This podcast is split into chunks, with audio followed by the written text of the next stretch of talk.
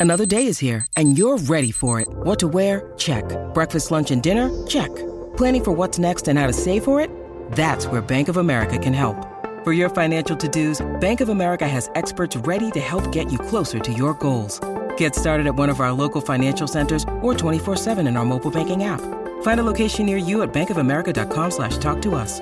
What would you like the power to do? Mobile banking requires downloading the app and is only available for select devices. Message and data rates may apply. Bank of America and a member FDIC. Should have come It, over. it was me and my uh, phone. I was I was posting all kinds of Instagram stories that day. all week long. just leave a man alone with his phone and he'll he'll find uh, stupid stuff to do. So I was posting stuff on Instagram. Stephanie was sick with the flu. My kids were at my parents' house, and I was watching the Cowboys. I cooked steak. It was the most uh, interesting Thanksgiving I've ever had. Yeah. But I'm thankful still. Uh, we we have uh, a lot to be thankful for coming out of the, the holiday season. But what I'm most thankful for is Ed and Lisa Young today on XO Live. This is exciting for me you guys have been on my list to have on the show, and it's the perfect it's the You were number perfect one. uh, crossing of a new book called The Path Through Pain that you guys have written. Uh, but I want to start off because what I need everyone out there to understand is, is that we're at fellowship because of y'all's story. And we're also fellowship because Stephanie connected with your message uh, based upon this book, what, what happened to this book. And so we found a great church home at Fellowship Church, and we're honored to be a part of the family uh, there, honored to call you my pastors. Uh, I feel like you're almost family uh, to some degree. That's the way we feel about you guys. So having you on the show today for me is a full circle moment to be able to share uh, our lives, what's happening in our world with, with XO, but also to kind of peel back the curtain and let people see more about your life and what's happening in your world. So I, I thank you guys for being here. Thank you. We're excited. it's an honor. Yeah. You've and got we, the- and we love the Evans family. Well, we we are going to have some great questions coming in from the chat. We have people watching from all over the world uh, every week, and so when these questions come in, we'll we'll put them up, and we can. Uh, Awesome. I will throw you some softball questions and some hardball questions, whatever you want. Last week we had Be some real hard sweet. ones. I was like, do not ask me that question. But to start us off, uh, Taiwan, if you don't mind putting up this picture, this this is also a full circle moment because we have uh, you were at the groundbreaking ceremony. So this is you and us. Uh, you're, we're now in the XO Marriage Center. We're in the studio, but this is the dirt that we were turning over about almost two years ago. You remember this picture? I sure do. That's you in the, the middle Yep. That's Yeah. so cool. with us. And then uh, go to the next photo. This was us a couple of weekends ago. Uh, this is Chris Tomlin at Fellowship Church with the launch of the book. And you know, we've been there since COVID, and this this has kind of been happening over the last few weekends, few months, where we're getting pushed to the balcony, which we love. And I told Stephanie because our XO Marriage Conference is at Fellowship, Yes. And it's always sold out. And I wanted to get a, an experience of what somebody at the XO conference would feel. We were on the second to last row, and it felt amazing. It was a, it was an incredible Thank you. experience. Good. Beautiful service. Y'all did a great job of of you know uh, celebrating the moment of the book, but also uh, Ed, your message that day I thought was the best version of that story and testimony that I've heard so far Very, very uh, from you over the last year and a half. You were you. real, vulnerable, raw, honest, transparent. Everything about the difficulty of telling that story you did with grace and with uh, the ability to um, talk about it without it getting too out of balance, right? To, to, to make sure people knew you were human and that you felt feelings, but also that you have Jesus Christ and He's the foundation for what you need. So you did a great job, very brilliant. Thank you. Uh, I can build you guys up as much as you want me to. I Well, you know. Bring Brent, it to me, you know, in a, in a in a situation wherever, whenever you're talking, or let's say, for example, you're you're preaching, I always try. I mean, I do. I ask the Holy Spirit to give me the words to say. Of course, I study a lot during the week, and He speaks to me then. But then also too, we have to have freedom. I think as teachers, speakers, whatever, to allow those those uh, promptings, those moments where you know you you you share. And I, I grew up in a pastor's home like you did, and many times hearing so many preachers, a lot of the stories seem to be, I would say, too good to be true. Not that they're, I'm not calling anyone a liar, but it's like, wow, it never never happens to me. So Lisa and I just tried. We've tried um, when we started Fellowship Church to be real and authentic, and sometimes in being authentic, you're not the hero of the story. Yeah. I would say you do a good job with that. Did a great job of that. You know, this was a God wink moment for me. I told you this. Um, uh, I never met Lee Beth, but back in my worship leading days, uh, there was a worship leader that was a he was the main worship leader at Trinity Fellowship, and he went to CFNI here in the Dallas area, and so I traveled with him to Dallas. We lived in Amarillo at the time. We had just gotten married. I traveled with him on a Friday to Dallas, and we were going back to Amarillo on Sunday morning. We stopped at Starbucks at the Barnes and Noble in Grapevine, and I saw you and a, a, a young girl. Uh, you were getting into your. It, it was either a white or black BMW X5. I can't remember. Uh, Black. It was black. Yes. Okay. And uh, I saw you with a little girl, and it wasn't the twins. So Yeah. uh, it was like this God wink moment now, full circle. Yes. Me seeing you. Of course, I didn't know you at the time, uh, but being being able to picture you with with her and be able to see that because I didn't get to experience her life um, like like so many others did. But that's what that's what really brought about this book, and that's what really brought us to fellowship because you guys were walking through a season, and I, I'm going to say this, but 80% of marriages fail after the after the loss of a child.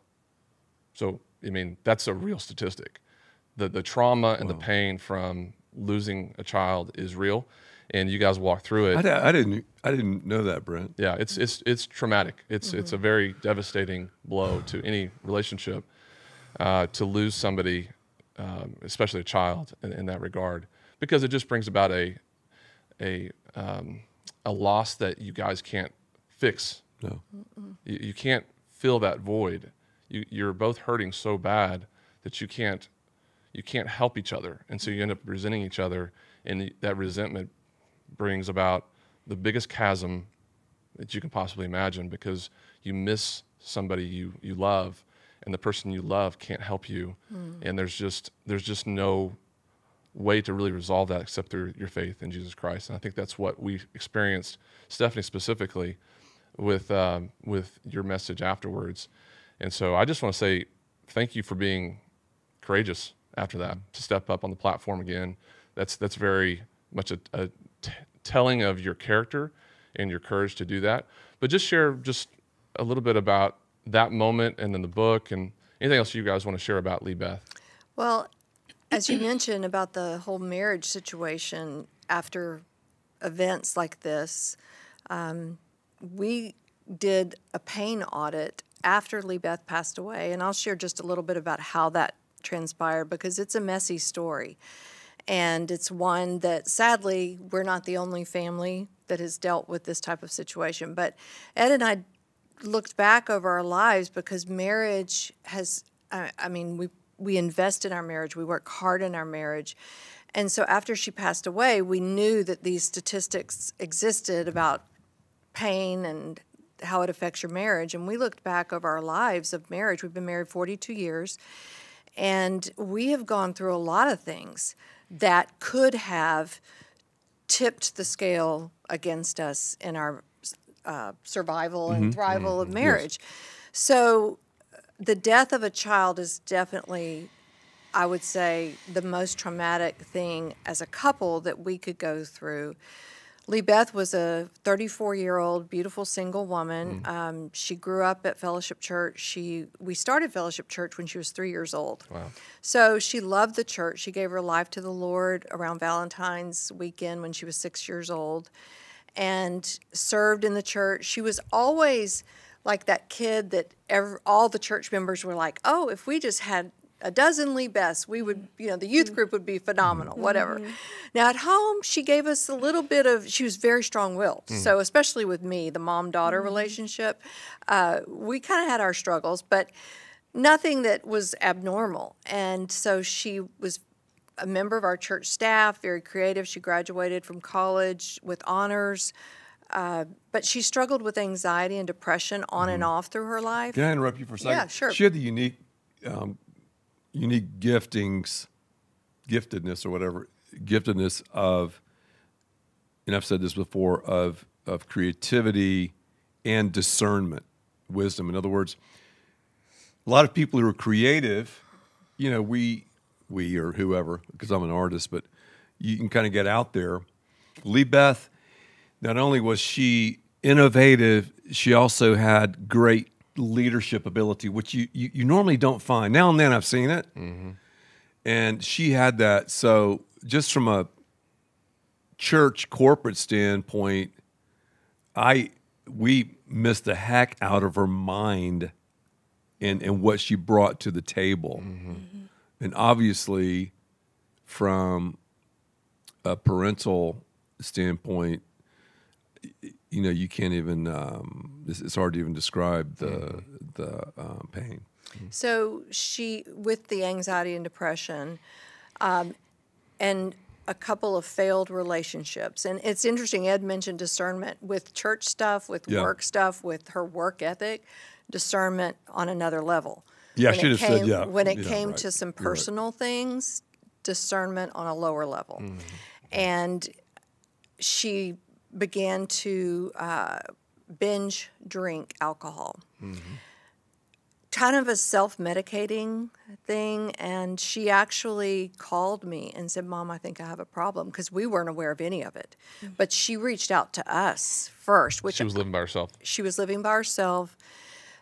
Her anxiety and depression kind of escalated because her siblings, she's the oldest of four, her three siblings all had relationships, were mm-hmm. married, and beginning to have children. So here she was, five and seven years older than her siblings, and none of that was playing out for her. And it, it had a huge effect on her.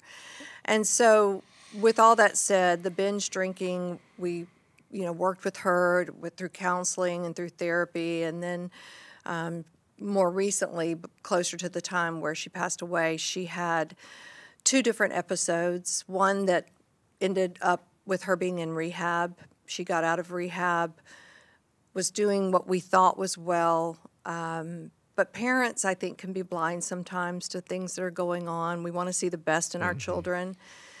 And uh, then she had an episode. I was out of town visiting my mom, helping her transition into a memory care center. And I got a pocket call, and I tried. To, it was from Lee Beth, and I tried to call her back, and she didn't answer, and that was unusual. If I couldn't get Lee Beth, it was because something was wrong. Mm. Mm. So I called Ed. I said, I don't know what's going on. Lee Beth, something's wrong with Lee Beth, and he went to her home and found her, and she was you know, it, it was a parent's worst nightmare. Mm-hmm. So he took her to her therapist, t- got her sobered up, you know, trying to do that process. And then after visiting with the therapist, took her to our house. It was at the very tail end of COVID. Mm-hmm. So as far as Texas is concerned, mm-hmm. Texas was a little ahead of the mm-hmm. game than a lot of other places, but um, she did not want to go to the hospital. She was very anxious, and Ed said, Do you want me to take you to the hospital? But she would have had to be alone if she had gone to the hospital due to the COVID protocols.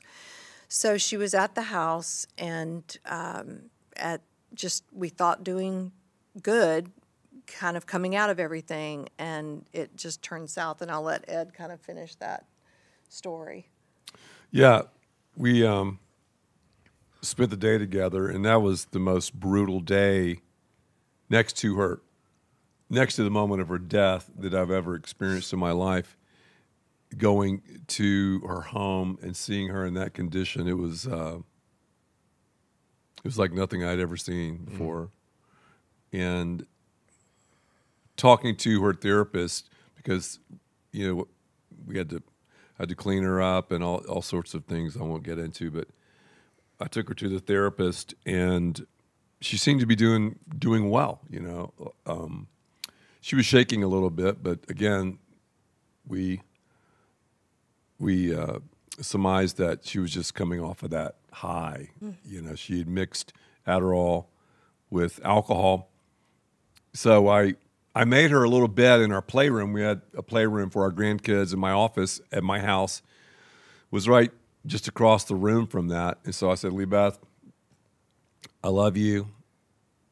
Um, I'm so proud of you. You know, we're going to get through this. So I remember kissing her on the forehead. I said, I'll be right in here if you need me. And you, we were doing all of the, the, the things that you were supposed to do. And I was studying for a message about Abraham and Isaac. And I still can't believe this. And I, I wrote these words. I love, um, I mean, I use uh, technology a lot, but I also like to write. And so I was writing and I wrote these words, and he placed him on the altar. And right after I wrote altar, I heard a sound like I'd never heard before. I called her name, Beth, Beth. No response. Ran into her room, and in essence, she she was gone. Of mm-hmm. course, we we called the paramedics, and they worked on her, but I could tell just by their by their tone and tenor, it, it, it didn't look didn't look good. And and of course, I was praying for her to be healed in the name of Jesus. God, bring her back. And they had the paddles and all the adrenaline and everything. So they they they said there was a faint pulse, but there was no brain activity at the time. So went to the hospital and again they, they wouldn't even let me go back because of COVID there with her. And then the doctor came out and, and said the words that anyone, any family member just uh, hates, and, and they're so, so devastating. He looked up at me and he said, Mr. Young, I'm so sorry, there's nothing we can do. And he said, Now I'll let you and EJ, our son was with me, I'll let you guys go back into the room when she passes. So we went back, and Lisa was out of town. She was visiting her mom in South Carolina, and I had told her of the situation, so she was going to try to catch a flight to get back. And so anyway, we all FaceTimed, and our, our family did while Lee Beth was uh, moving from this life to the next, and, and we were singing Chris Tomlin's brilliant song, How Great Is Our God. So we were singing that when she passed. And then, to make a long story longer, we were at an event, a leadership event with a bunch of pastors in Mexico, of all places, and Chris Tomlin happened to be there. So And we didn't know Chris. we didn't know Chris. It was a very casual environment. And it was kind of one of those things where you're like, okay, do we go up to Chris Yeah. this very joyous time and Right. say, um, we just want to let you know that when our daughter passed away, we sang your song. Well, I think first I, I, I said, You're from East Texas? He goes, Yeah. I said, You've got to like bass fishing because I love fishing. He goes, Man, I love it. And then we got into the story. Yeah, so there was a little bit of a segue, but he was very touched, Oh, yeah. and we asked if he would be kind enough to let us mention this in the book because you know you have to get signed off on all mm-hmm. kinds of stuff. And why we sang that song, I, know. just think the Holy Spirit doubt. dropped it mm-hmm. because that's been our testimony that God is great mm-hmm. when things aren't great. His character never changes, even though our circumstances can be the worst. And Ed and I, we had no idea what it was like to walk in this type of mm-hmm. pain and grief. We had no clue. I, I actually felt guilty in the months after this for how I had responded to people who had gone through such too. pain. Mm-hmm. No, no I was doubt. like, I almost want to call and apologize and say, I just didn't get it. But I think I know when people are trying Mm-hmm. to minister to me or trying to say things that they really don't know. They're doing the best Yeah, that they they can Yeah, in the yeah. moment. But God has been faithful through it all. And there's nothing that we could say to explain it other Mm-hmm. than that's the power and the supernatural presence of a relationship with Jesus. Yeah. So one of our board members, uh, we we were in spring break last year. I got a call. Their son had been uh, killed in a, in, a, in a plane crash. He was a pilot, and he had flown uh, his sister and his two uh, nephews from Dallas to Lubbock. She she missed her flight and she needed a flight, so he was a private pilot, small plane. Uh, flew her to Lubbock, and then as he was taking back off to come back to Dallas, uh, I still don't understand exactly what happened, but he didn't have a lot of time, and the plane crashed, and he was dead on impact. Um, great family, one of the best mm. families out there. Mm. Like you know, just just love Jesus, Wow. great heart, and their response was similar. It was it was one of those situations where I was trying to understand how they could be so confident in what God was doing in the in the moment, and their response was, "All of our days are numbered. His mm-hmm. days were numbered, mm-hmm. and we just we just have to settle in with the fact that God." He, he gave us this life and he took away this life. And That's right. and their their response was so godly and such a our our God is a great God.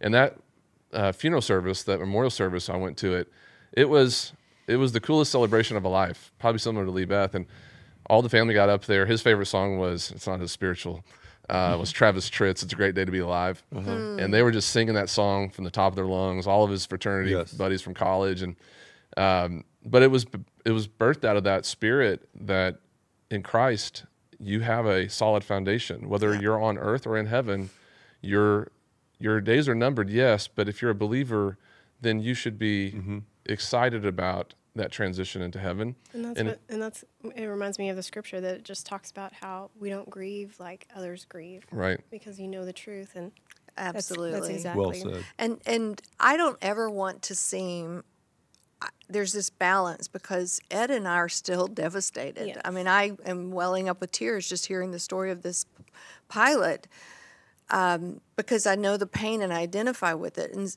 but I don't ever want to seem like we in Christ that we don't have that human side that struggles because we do. But I was listening to a message, um, and this pastor was saying that having an eternal perspective changes everything. Mm, and as mm-hmm. Christ followers, we ha- we are here on this earth, but our home is truly in heaven. And so that perspective changes the way you look at life and death. And so my hope is heaven. And I, I have enough of a track record with the Lord to know that He's been faithful and His promises have been true. Mm-hmm. And this promise of our hope in heaven is true mm-hmm. based on His faithfulness. So good. Okay, XO Live, we're we're actually live right here. Thank you for joining us today. Uh, I see some great questions coming into the chat. Uh, thanks for watching. Let us know where you're coming from. Uh, we always love to hear from from you. I have a question in here. This is the first question in the queue. Um, Kinsey says that she lost a son to an overdose after being a drug addict. Uh, this was just a few months ago that she lost her, her, her son. Family members tell me he wasn't saved, but he told me days before he passed that he was praying for God praying for help from God. Is he saved? Now, let me just say this. Um, I'm a pastor's kid, so I grew up in a, in a house where I had so much anxiety about the rapture and about. eternity. Dad, if you're watching, hello. Uh, so the rapture, and then was I going to go to heaven? And it was, it was a. you were also very traumatized by the word eternity I, I freaked out over over the thought of eternity, like that you just keep going and going, Yeah, I and going, totally and going, get and going, and that. going, and Yeah. just, there's no end to it. I just it, because of my brain sequence, for whatever Yes. reason, it tripped me up bad, and I would get very anxious about it. It's it's one of those situations where if you just like think about a mirror reflection that just keeps going on forever, and you can never find the end of it, you know, just this this endless tunnel that you're never sure where you're going. Why am I talking about this? going back to going back to the the, the the the origin of this thought, which is, um, I think as believers sometimes you can get tripped up over whether or not you're going to go to heaven. And one day I was talking to my dad about it. I was a little boy, and he goes, "God's trying to find reasons to get you into heaven, not to keep you out. Mm-hmm.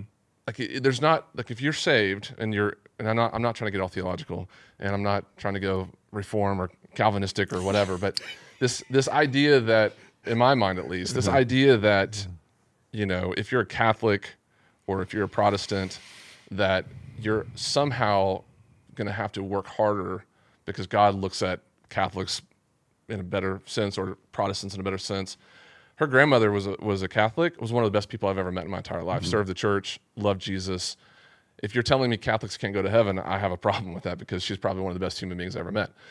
Uh, on the other side of things, you know, there are people like for me, for example, it's, I was a pastor's kid.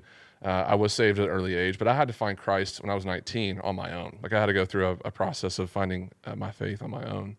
Um, and I think the question always is if I would have died before I gave my life back to Christ, or if I was in a moment of rebellion, would I have gone to, to um, heaven? Yes. That's, that's one, one of those questions that I think everyone has. And so for Kinsey asking this question, that her son was overdosed, uh, did, did a um, uh, was a drug addict and overdosed on drugs a few months ago, but he reached out to God for help. Like, how do you t- clarify that as a I would pastor? I would say this. You know, Jesus said, if we have the faith of a mustard seed, which is almost microscopic, then then we we're saved, we're rescued.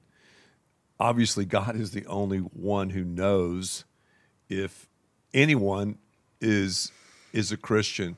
In this case, though, I I, I would think he was a, a believer, and even though he was involved in very very dark and difficult place, that doesn't mean he's not going to heaven. So it's you know we're saved by grace through faith. You know it's it's Christ alone. yeah, I think about Jesus on the cross and the, the thief next Yes, to him. Yeah. exactly. And I always think about the, the thought Yeah. that that guy did nothing right until the very end. It's a great point. And he and he was promised paradise that same day. I would add to that too for Kinsey is that be careful of the voices that you listen to. Mm-hmm. If people are, you know, going in that direction to I don't know. I just think mm. that's an unhealthy thing to tell someone who's mm. grieving. Mm-hmm. And not that we want to diss our family if it's family or friends, whatever, but just be careful of how loud those voices are. Yeah, But- don't make decisions in the dark that are opposed to the decisions you've made in the light. You know what I'm mm-hmm. saying to you? It's easy to get off track, but she has to realize too that it's a mustard seed faith. It's a faith decision that he made, and that he's with Christ. Yeah. Mm-hmm. Yeah. And and I think I think meditating on that is what brings you comfort mm-hmm. and peace instead of all of the things that you could qualify as being, you know, punishment for him that mm-hmm. why why he's going to, you know, to help whatever people are telling her that, that he's not qualified for heaven. If you meditate on those things, you can you can believe those things. But if you mm-hmm. believe that God is a forgiving God, full of grace and mercy, and again, right. He's trying to find ways to get you into heaven, not That's to keep so you out. good. That's That's, a so great- good. That's helped me at least uh, a little bit of that, of that PK vibe. And you Um, know, Brent, I, I don't. Going back to her her question and her situation, just like ours, you you never get over something like we're describing. I still smile, I still laugh, and Lisa smiles and laughs. We have joy, but is it the same before Lee Beth passed? I, I don't. I don't. I, I don't think so. I think we're just forever changed because of it. we have another question in here, and this this person's saying this is going to be so helpful to some of her family friends, family and friends. Um, but some of them have been questioning if God is real and what did their child do to deserve to die. Such hard questions, and they're trying to help them navigate this situation. So I think that is a, a very valid point, which is if God is such a loving God, how could He allow these kinds of things to happen? Oh, yeah. Like you, you kind of start to go down that path of what did I do wrong? Am I cursed? Am I judged? Did I do something to, uh, did I not do something that I should have done? Or did I do something that I shouldn't have done to bring judgment on my house? You know, those kinds of things that you can find yourself, especially if you are in a legalistic uh, denomination or around people that are very dogmatic about behavior. Um, you can ask because there's there's people that have uh, probably gone down a path like Lee Beth that maybe had a miracle oh yeah. that didn't end up that the story the same way. which is very difficult when you i mean i we celebrate those miracles and we've seen them in other people's lives and we ask ourselves why didn't it happen to lee beth Right. here we've been pastors and we've done this or that and lee beth passes away so we have to at the I hate to say this but at the end of the day mm-hmm. that's a popular phrase isn't it at the end of the day we we have to trust in the in the sovereignty of God and God's will. And and that's what Jesus prayed. Jesus prayed in the garden. He said, Lord, I, I would love for this cup, this whole situation to pass from me, but it's not my will, it's yours.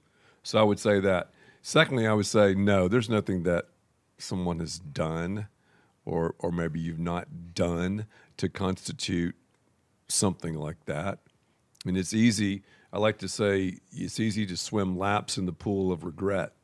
You know, would have, should have, mm-hmm. could have. That was really good. Yet Jesus extends his nail scarred hand to us and wants to pull us out of the pool and put us on that solid rock. And he's like, hey, he's not like he is. I, I have something for you. Uh, Ed and I asked those same Are questions. you ask those questions? It's like, okay, God, you know, we've we've really lived for you. Mm-hmm. We've we've been in ministry, all of these things, and like I said earlier, this is a messy, messy thing. I mean, we're pastors in ministry. Mm-hmm. Yes. our daughter was on the church staff, very thriving in what she did, and yet, ooh, this is this is a big deal. Um, I remember at the XO conference hearing uh, Irene Rollins share her story. And I was on the front row, and Ed and I had just shared our story about Lee Beth. And our, the theme of our message, or the main point, was that uh, our hope is in the anchor of Jesus. And unless you have that anchor to hold you secure, it's, it, you- you won't be able to face the storms of losing a child or whatever.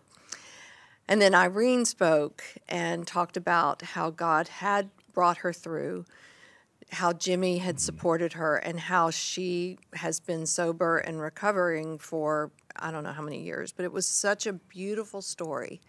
But the angst in me mm-hmm. as I sat on that front row and watched her on that stage, and I told her, I said, Irene, I- I celebrate you. I'm so thankful mm-hmm. for what God did in your life. Mm-hmm. And I said, it was hard for me, mm-hmm. but I know that God is sovereign and that both stories are victories. Yeah, that's true.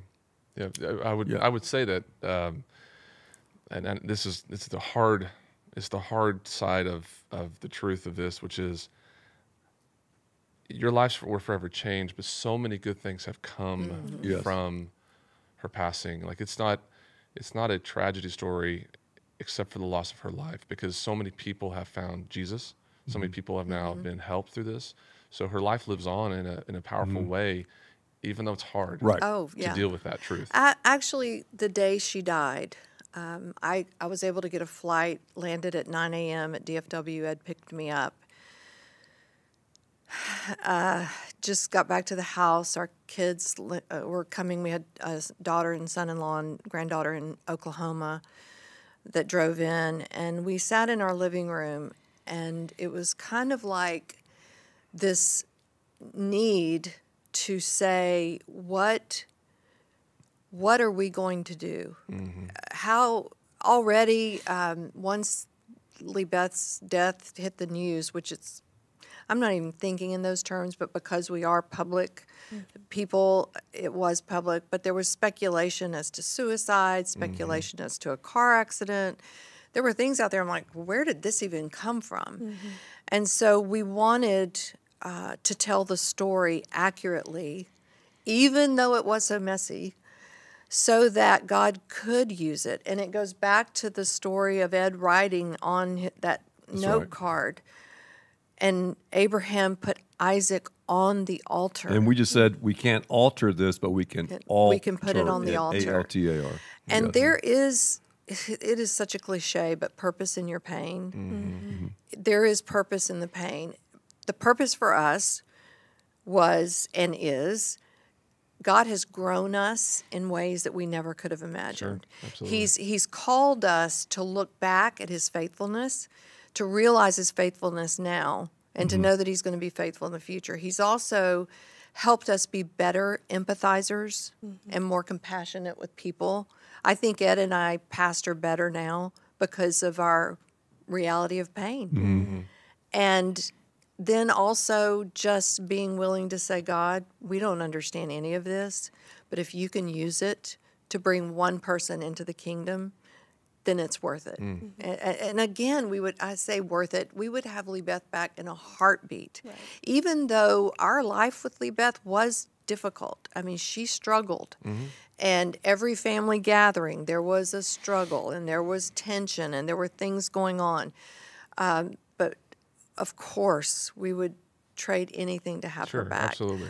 But yet, the upside, the perk of pain, is that God doesn't waste it. Mm-hmm. Mm-hmm. Yeah. He And I doesn't. think that was that's so good.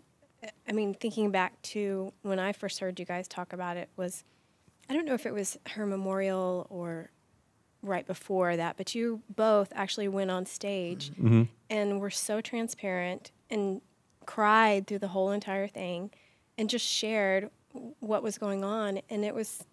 I think people just related to that. You know, you were so honest and open and didn't hide behind it or try to cover it up because of who you are.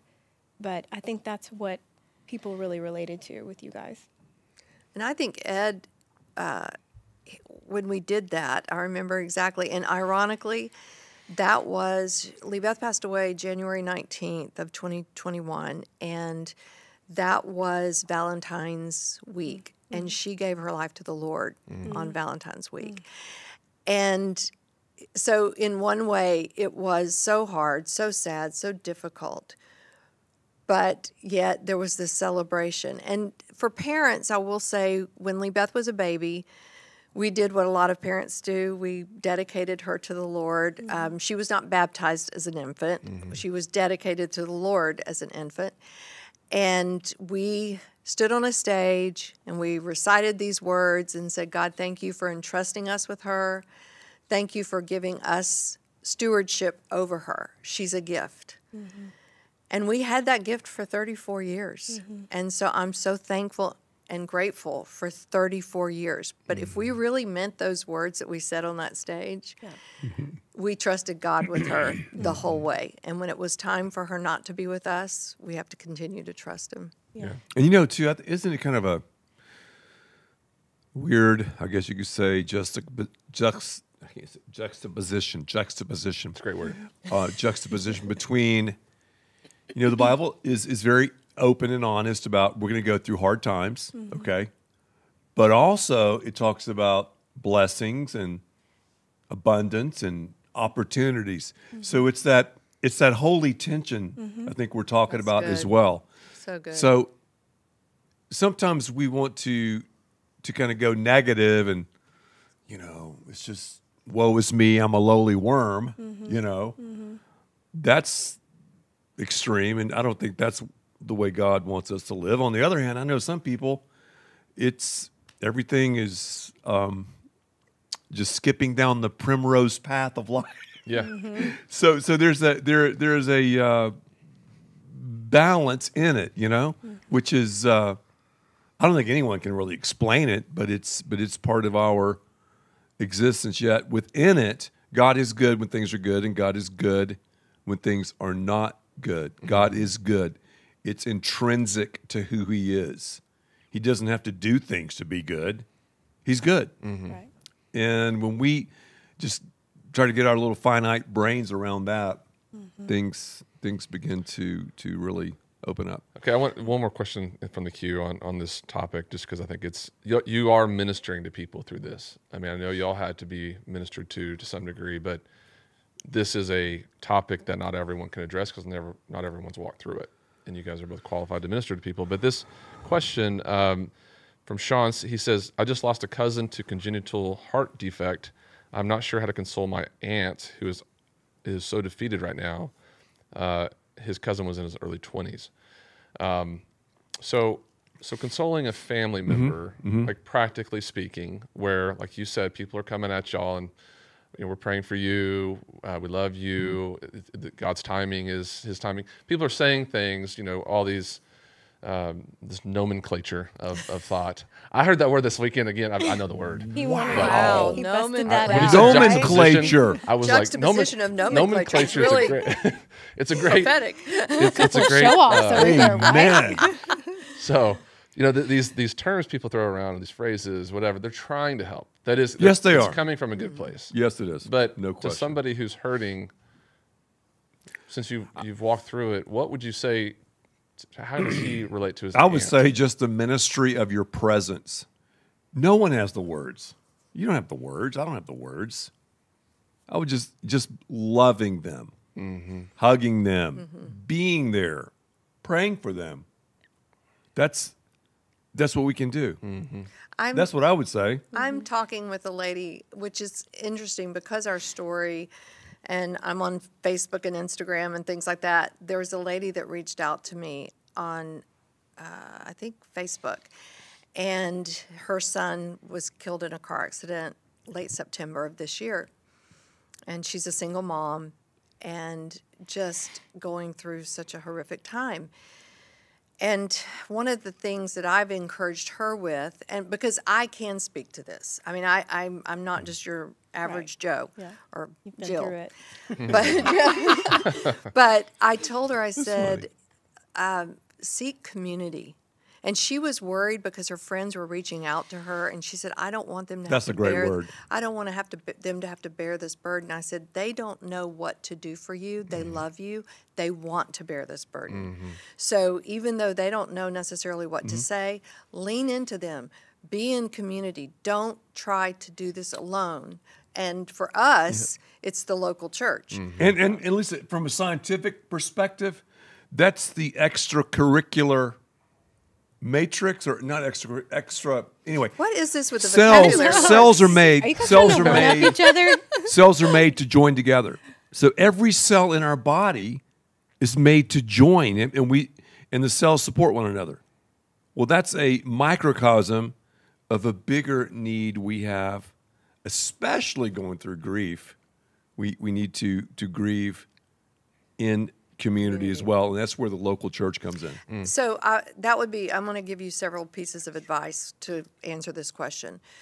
Community, encourage community so mm-hmm. that you're not alone. Isolation breeds, you know, just horrible things. It's like desolation. I mean, mm-hmm. you just go into a place of, of danger if you're alone because your thoughts go mm-hmm. rampant and whatever. Uh, so community. The other thing is if you want to minister to your aunt or to anyone, like Ed said, just be there. Try hard not to quote scripture, not to um, I like what my brother says. Don't put a Romans 8:28 band-aid over a gaping wound. yes. yes. Somebody slap somebody right there. It's the less is- Appropriately. the less is more principle. Yes. Rather than you trying to be the Holy Spirit for them, Yep. let the Holy Spirit mm-hmm. work through you to be who you need to be for them. And I think at the right time too, we can resource them as well. Yeah. That's one of the reasons why we wrote this book. Absolutely. Mm-hmm. Just to get it in the hands because it, it when Lee Beth passed away, I went to her therapist. I began going to Lee Beth's therapist. And Ed and I are big proponents of therapy. That's one of the things we love about XO is that you you know make that available.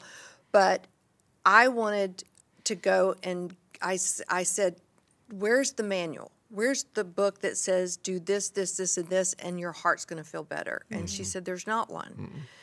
And she looked at me and she said, "You might want to write it." And I was like, "Well, I'm not there yet." Not but yet. our I wouldn't say our book is a manual, but it does give practical principles on how to go through pain and how to minister to those who are going through mm-hmm. pain. So, be in community. Don't try to be the Holy Spirit for people.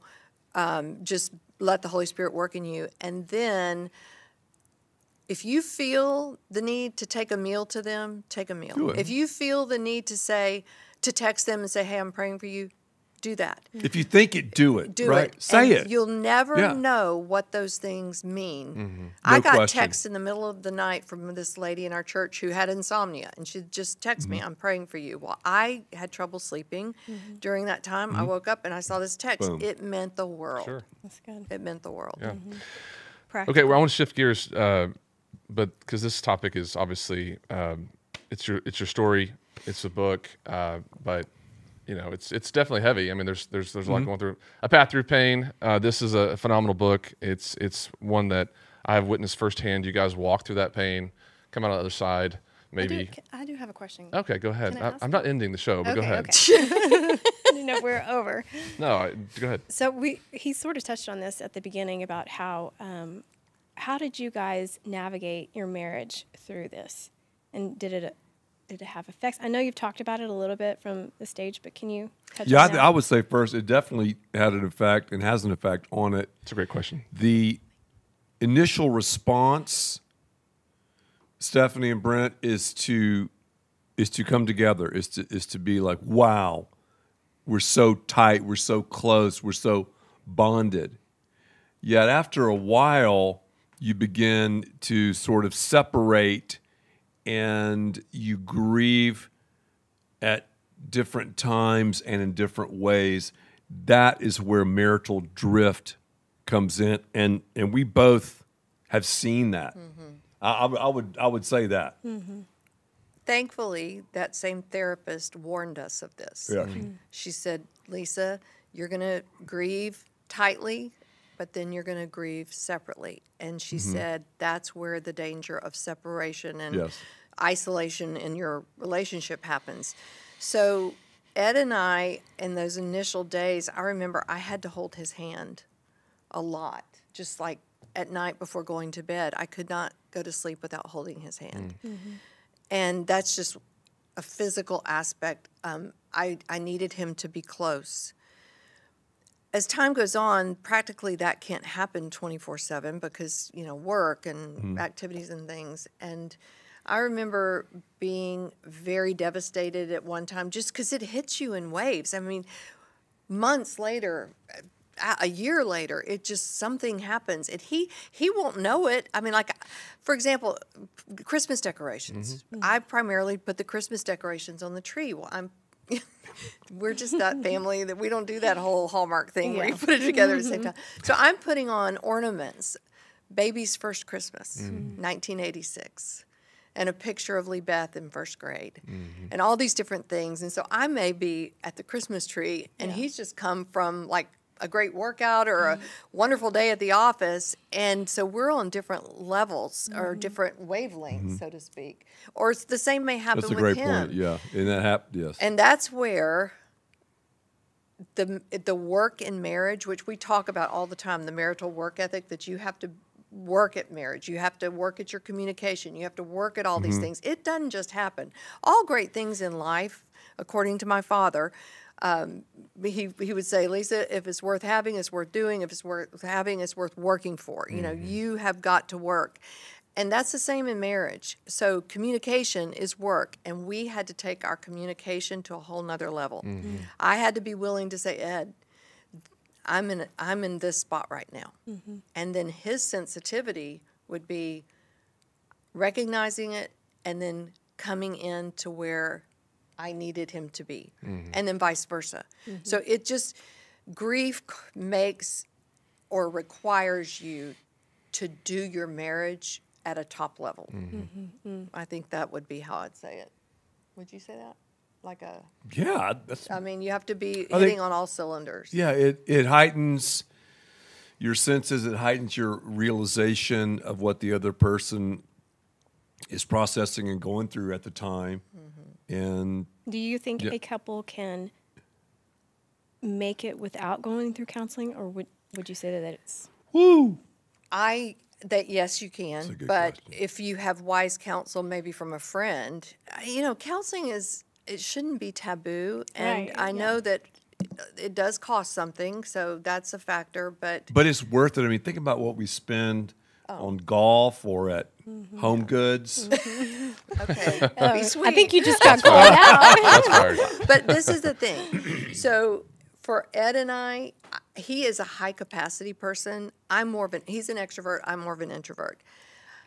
This would be a way that I communicate to him. Ed, I, I, I don't have the. Uh, do I say it like? a- My, don't have the I've- I don't or- have the bandwidth to do this right now. Yes. Mm-hmm. And he allows me to pull back. That's good. Great But put it. then I'm not going to pull back forever because that's not a good space to be. Do you feel like your marriage is stronger now Oh gosh, since yes. you've gone through gone through I it? said that really fast. Okay. Wow. no, I do. Yes. Oh yes, yes, Yes. And how It's a long? great question, and- How and I would long say yes. uh, before you guys felt like the the normalcy, quote unquote, was was back, and especially related to um, the intimacy of communicating without Uh-huh. it always being about uh, that that story. I mean, Go. I would say six months, maybe a year, a year, six months to a year. We chose, and again, this is therapy, to talk about Lee Beth from the get go. Mm-hmm. A lot of people, it's almost like it's a taboo subject. Mm-hmm. You're talking about back to normal, kind of. Yeah, I'm I know it's not normal, but You, you can go to date night without feeling heavy, or you can six. go. I would say six months. Yeah. You know what I'm saying? Like, Yeah, I where, got Where do you get back Yeah. to? Well, but I would say what I was going to say is that talking about her in conversation casually with our other children Uh-huh. and with friends, like saying, "Oh my goodness, Lee Beth, what she had a great sense of humor." We would say she would be rolling hearing that Mm-hmm. story or something like that. So it brought this a lifting of our spirits so that mm-hmm. I think there were definitely times where we just laughed and- Yes. and, had good times. But it's like it's it's like a um, it's just a wound, Brent. I mm-hmm. don't know how to say it, so I would say it still mm-hmm. is an ever present thing. It's a wound But that's still soft to the touch. but mm-hmm. Ed and I have said in throughout the book, and I think the message of the book is this: that grief and joy can run on parallel tracks. Yes. Mm-hmm. So that was happening from the very beginning, but the grief was so predominant. Yeah. And then it just kind And of I would say that that.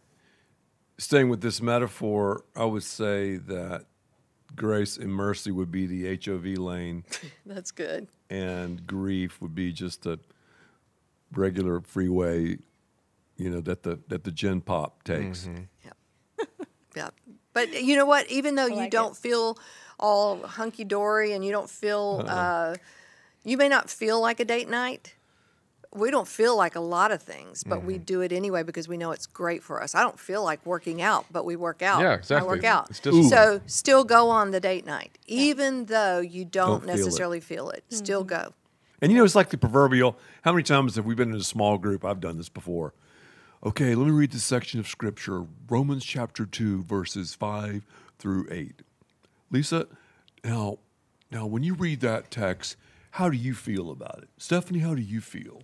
Uh, Brent, how do you feel? Well, that's great that we feel certain ways, but that's that's not necessarily the message or the context, Of you know, scripture. of the scripture.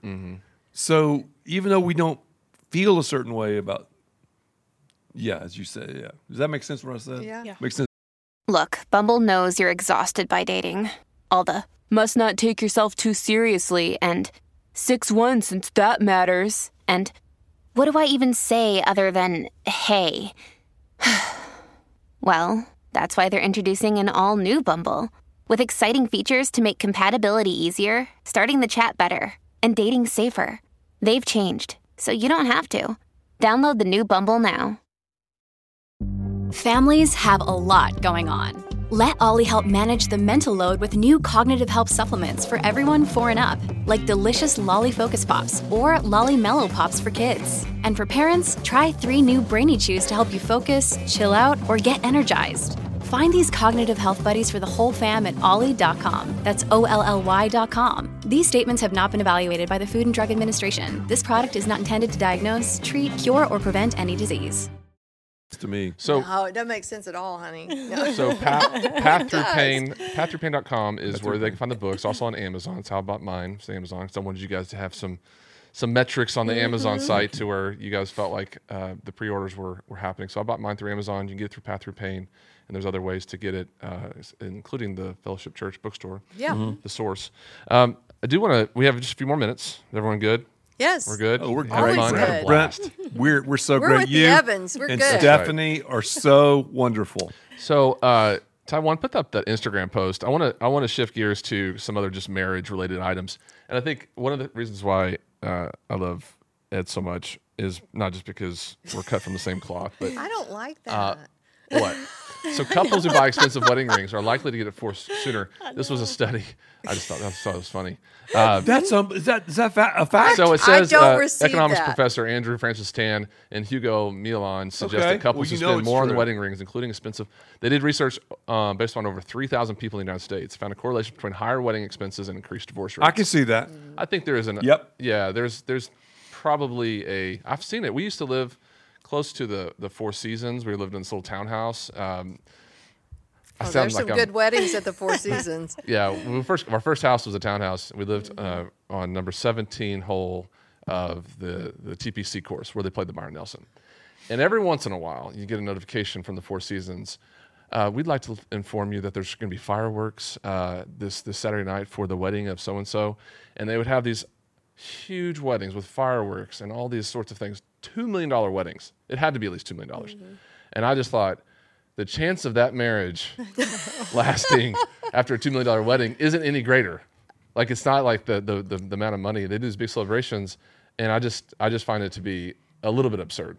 Uh, now I do say I, I will say that a wedding ring is a a signature of how you feel about somebody, and they wear it supposed to wear it forever. Yeah.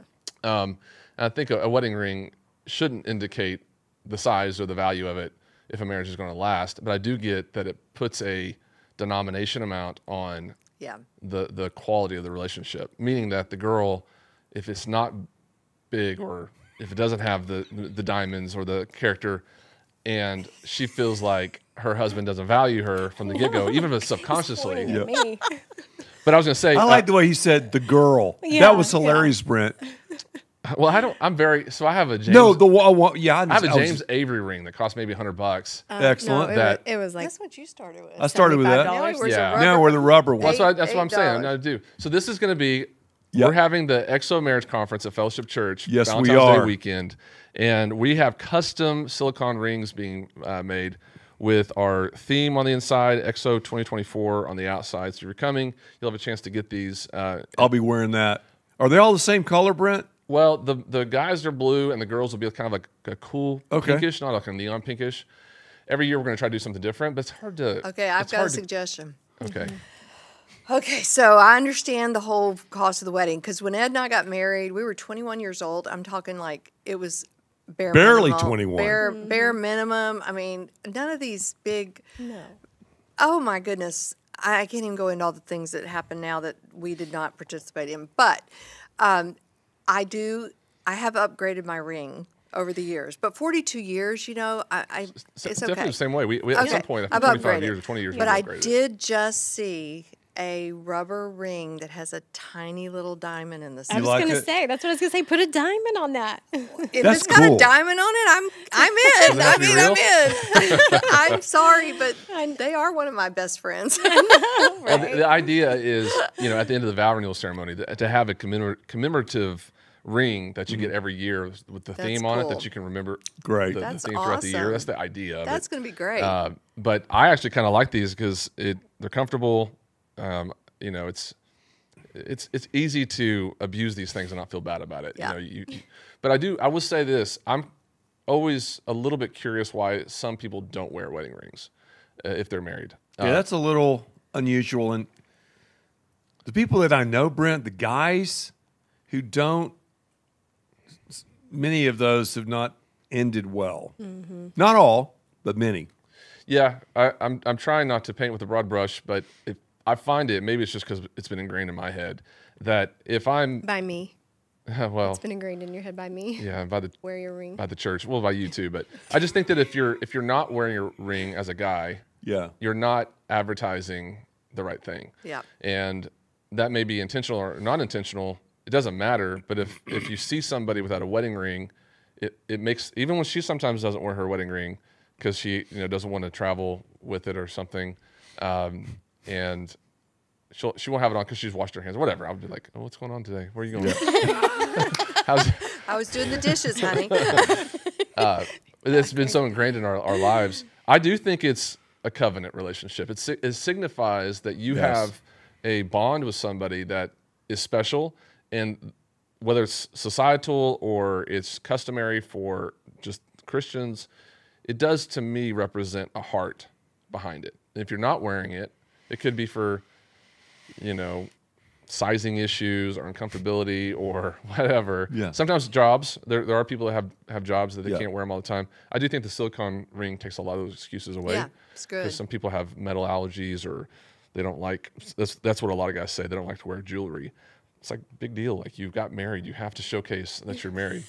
the other thing about weddings that we were talking about this morning that I don't know that I have a stat that that Yes, eighty percent. Qualifies. no, about the cake. Yes, it was the study. So we, we talked about this. You're, you're dressed up on your wedding day and you're cutting the cake. And there's always this moment where the, the bride and the groom smash the wedding cake in each other's face. Yes. Mm-hmm. That drives her crazy. Well, because I read a statistic one time that said that couples that do that have a higher tendency to divorce. We did not smash. We didn't. We bit. Didn't either. I Yes. mean, like took a bite. You Yes. didn't smash. I would have killed him if he did that Smash to me. it in like- yes. face. Uh, yeah, I didn't know that you were supposed to smash it. Oh, some people do. Well, you're not supposed to, but some people, you know, you've seen them. see- I've seen it. Yeah, like the weddings. Those just beautiful wedding, and they're just like smearing it all over Yes, their faces. They're either going to have a lot of fun in their marriage or they're going to have a lot of tension. I'd be, it'd be tension in ours. It's it's interesting though how how these sorts of nuances rela- related to marriage can lead to uh, red flags uh, in a relationship, and you can see them, and you can witness them, and you go, they're probably not going to end up that way.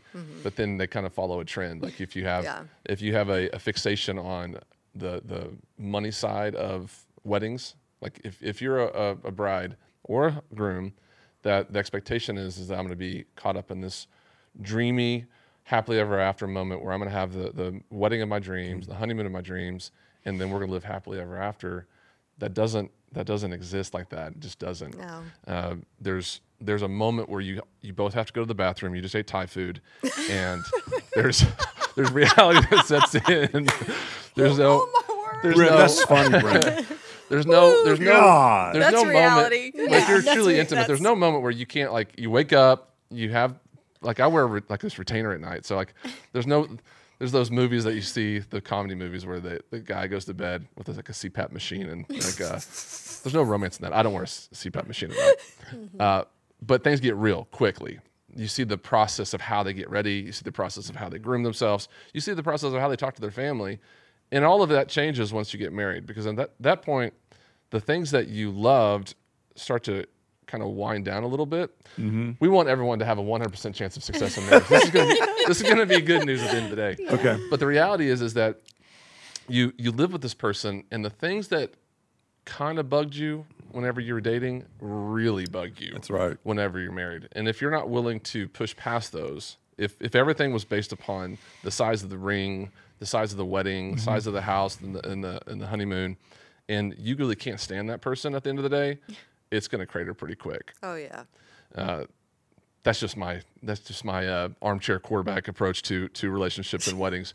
Uh, even though we've been married for 25 years, our wedding I was 20, she was 21. Uh, we You're a cougar. You were 20? Yes. I was 20. I forgot that. I'm a cougar for Wow. three months. yeah. Is I that mean, even it's a just term months. still? I don't I even know. know. if that's a term. Yes. Okay. Is that still a term? I think so. Mm-hmm. I don't know. Uh, yeah. So we Our, were young. our wedding was very bare too. very bare, very bare. So we we, we started off. Our photographer was my mom hired him. He was the school photographer for like dances, and he came and took our wedding photos. And he took me and my photos against a white wall. Oh, Me with a white dress. Yes, probably as looked like pale a- as I am. Just a floating yes. head. Yeah. It's it's not like it is today. No. You know, and we got married in the church, and that's kind of a Yeah. old trend, you know. Uh, Same. last question I want to ask you because I think this is an important question. Um, what if it seems like every time you try to express yourself to your spouse, it turns into an argument, or they don't seem to understand you? You're wrong for thinking or feeling like what do you do if, if every time you're talking to your spouse it turns into an argument? I think part of part of these questions um, are helpful to hear from other couples on how they approach those those moments where you're in a season where everything leads to an argument. How do you resolve it? How, how would you coach somebody uh, in your office or in your friend group? We always try to to say this. It sounds really depressing, but it's not. Most issues in marriage are irresolvable. That's positive, isn't it? Yee. No, no, aren't they? Like, is it seventy Six- percent? 69% Sixty-nine percent. of marital issues Right. are are not resolvable. Mm-hmm. So you have to. Go ahead. Yeah, so you have to understand that going in and live with that and negotiate around that. Yeah, that's it's not a depressing statis- statistic. It is a reality that you learn to deal with. It's a cope. You have to because learn. like you have skills. gifts, you can look at it positively. Yes. That I don't have. I have gifts that Lisa doesn't have. Okay. For example, Lisa is naturally a planner. She's a strategic thinker. She's introverted. I'm the opposite. What's the opposite of she's strategic thinking? quiet. Well, I'm just. Well, Ed thinks. I mean, a I lot, think strategically, but, he it's just changes not my, on a dime. I'll change. and so I'm like, whoa, whoa, whoa, and that's, Lisa's that's on the family change is like, mm-hmm. No, no, we don't change. I, I, I, I change. change just to change. But when it comes to communication, Yeah, I have to could- tell him that. And when you're talking about arguments, if every time you talk about an issue Yeah. is an argument, then maybe you need to check your communication skills. Mm. That's true. Also, the timing. There are things that I want to say to Ed, and I choose not to say them because it's just not the right. and I'm not as good about that. Lisa's great So let's at the let's draw back where emotions Yes. aren't flaring, and let's have a conversation, maybe on a date night. Say, you know, this is something that I feel, and I just Mm-hmm. want to see what your thoughts are. So that it's not combative in a high uh, tense moment. And and two, I think before the wedding runner, you need to put out on the table how you deal with conflict. Do you Tupperware it? yeah. Take it, put it in Tupperware, shove it to the back of the fridge. Well, one day you open it, it's going to be nasty. Or are you kind of a gunslinger? You just ah ah wah wah wah. Clint Eastwood, whoosh, whoosh, just just shoot from the hip. Or or some people handle it like shaved ice or frappuccino. I'll just ice you out Yeah. all those things need to be dealt with and put on the table. And okay, let's say you didn't do it before marriage.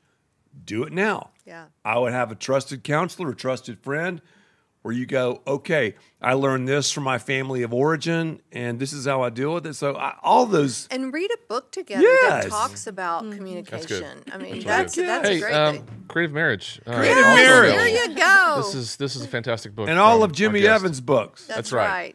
Uh, do you mind throwing up that time on that photo, uh, uh, the last photo we took last week? Because I want to end with this question, this Okay. um, this this uh, moment. Did I answer that question right, Brent? About I think so. Yeah, I think I think it's important. So this is uh, three generations of of That youngs. I'm gonna frame that too. What's that, I'm gonna frame that one. Lisa? I'm sorry, you're I not in was this photo. home cooking because Well, the in-laws were with us. EJ, your son, you and your dad, and then me and my dad. Uh, That's great. Great photo. I had never met If we'd your. have had your son there, it would have been perfect. I know three generations of Man, Jimmy has big arms. Look at the size of his yeah, wrists. guns. Tall. Yes, he is. Uh, so I wanted to say that we both kind of share a similar storyline, which is we work with family, and you guys lead an organization. Uh, what? well, you lead an, or- lead an organization where your marriage is pretty much out there. You both have roles in Yes. the public. Uh, you have the you have the weight of a church you started thirty Two. two years ago, and the, the the pressures of ministry, especially senior pastor uh, type ministry, is heavy. Then you have your family working with you, um, and then you know you have dynamics where you know your father's still uh, preaching and he's he's a part of it. Your your both your brothers are are one's in the in the church world, the other one. Um, it's so funny that he was a part of Caedmon's Call because I, I listen to Caedmon's Call and He's the famous one. And now He's the founder and lead singer. He, he's he started Cl- Caedmon's Cliff's the Call. guy. yeah. And the movies on Amazon. Uh, Yes. the, the show. Have you God seen that yet? God No, we're gonna watch it with Reed, our son. We Yeah. want watch Yeah, it. God It's Family good. Football. It's and good. I like it. He has another movie called Playing God that he did. Well, my point is, is that how do you how do you make it work with all of those ingredients for your marriage, and how would you counsel or coach people on working with family, um, navigating the stresses of not even if it's church, it's a business or ministry world? How, what, what's what's y'all's swing thoughts? Talking golf language, swing thoughts when it comes to nepotism. Nepotism is biblical, so I I think it's great. You have to draw lines in the sand regularly. For example, a family meal can turn into a staff meeting like that. sure. And now and then you talk about business or church or whatever, but we need to say, you know, we have our family. You have to have the right attitude. I like that XO hat. Mm-hmm. I have the family hat on now. Okay. At the office, boom, I got the corporate hat. We're playing golf, bam, I've got the recreational hat. So I think it's important to communicate that to your kids, to your family, that we're wearing different hats, and you're going to have some some um, things that transcend all of those areas. But that helps. another thing that helps, we don't have any of our kids directly reporting to us, It's good.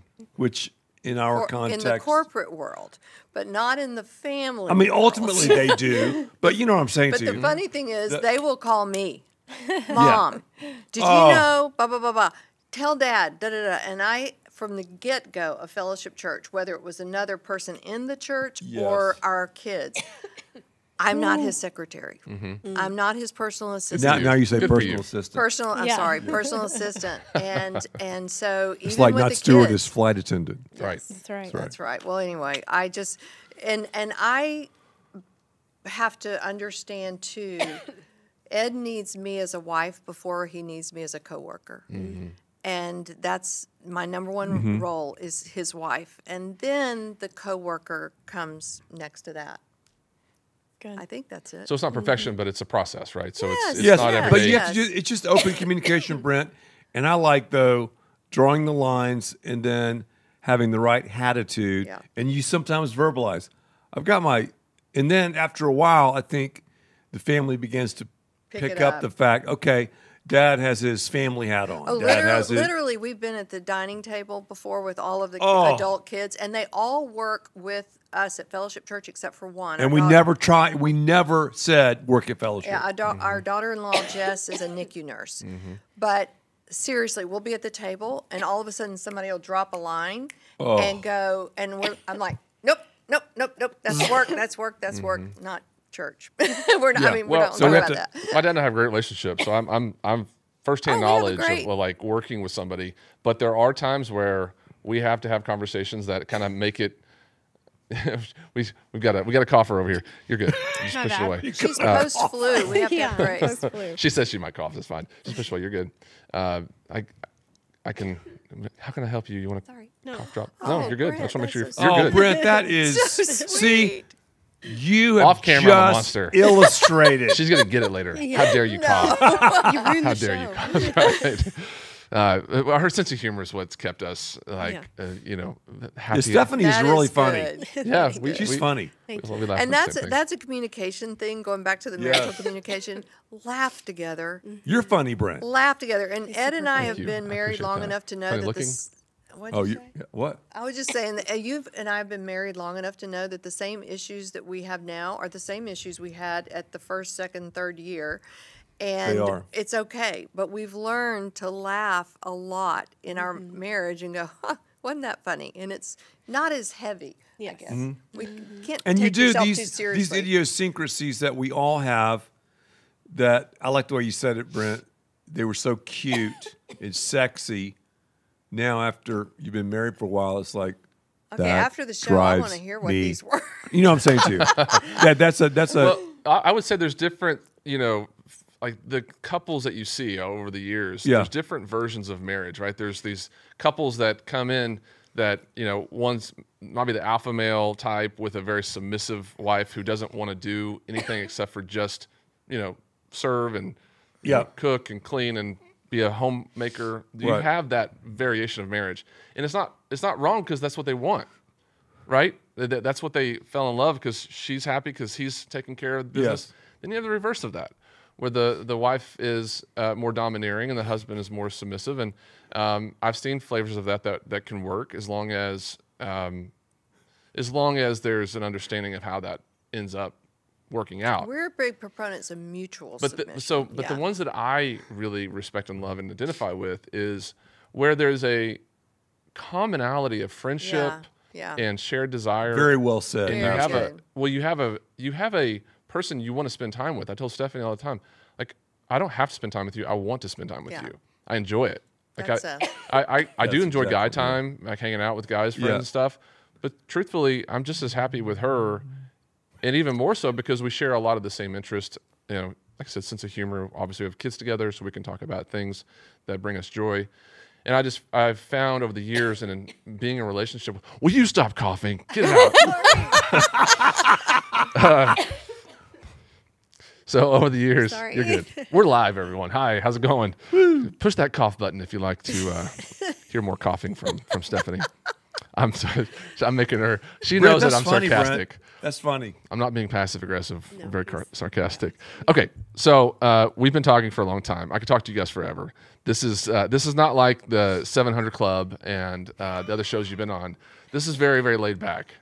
We I love We it. We love that. You're, you're gonna Yes. you're gonna reach an audience that hopefully uh, hasn't heard from from you before because I want to introduce introduce your your story, but just you guys to uh, our XO world even more.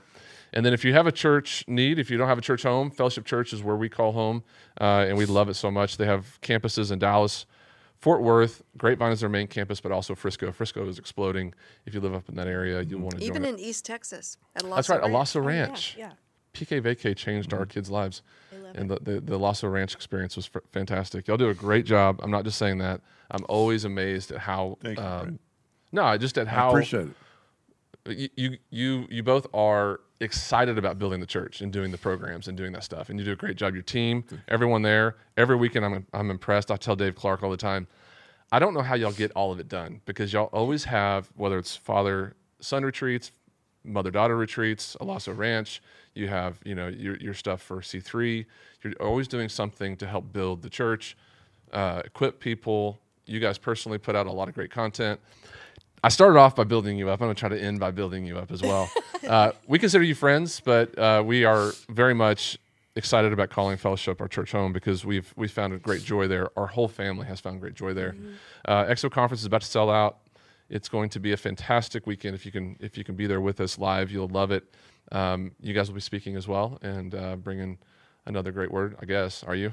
Yes. Oh, I- Hey, we'll Don't- do don't back off- don't back to out of it now. No, are you kidding Whatever me? I'm you ready. want us to do, that's what we're going to do. And uh, yeah, we're going to talk about uh, smashing weddings Cake. and, and wedding cake in people's faces. I even had an idea for for this XO message while we were talking. Good. Good. Good. That's great. I, I think it's going to be Mm-hmm. a fantastic event, just like always. Uh, make sure you get your tickets. Yeah, we do have simulcast locations available. Uh, if you want more information, go to xomarriage.com. Ed and Lisa, thanks for being here today. Thank you. We love you, Brent. Yes, do. Stephanie. You and and Stephanie. You guys are are the best. incredible. Yeah, awesome. We Thanks, guys, for watching. Uh, just a few quick housekeeping items. Again, go to paththroughpain.com to get the book uh, from Ed and Lisa. Also, this is the XO Marriage YouTube channel. Make sure you're subscribed. Hit the like button on the video. It helps us so much.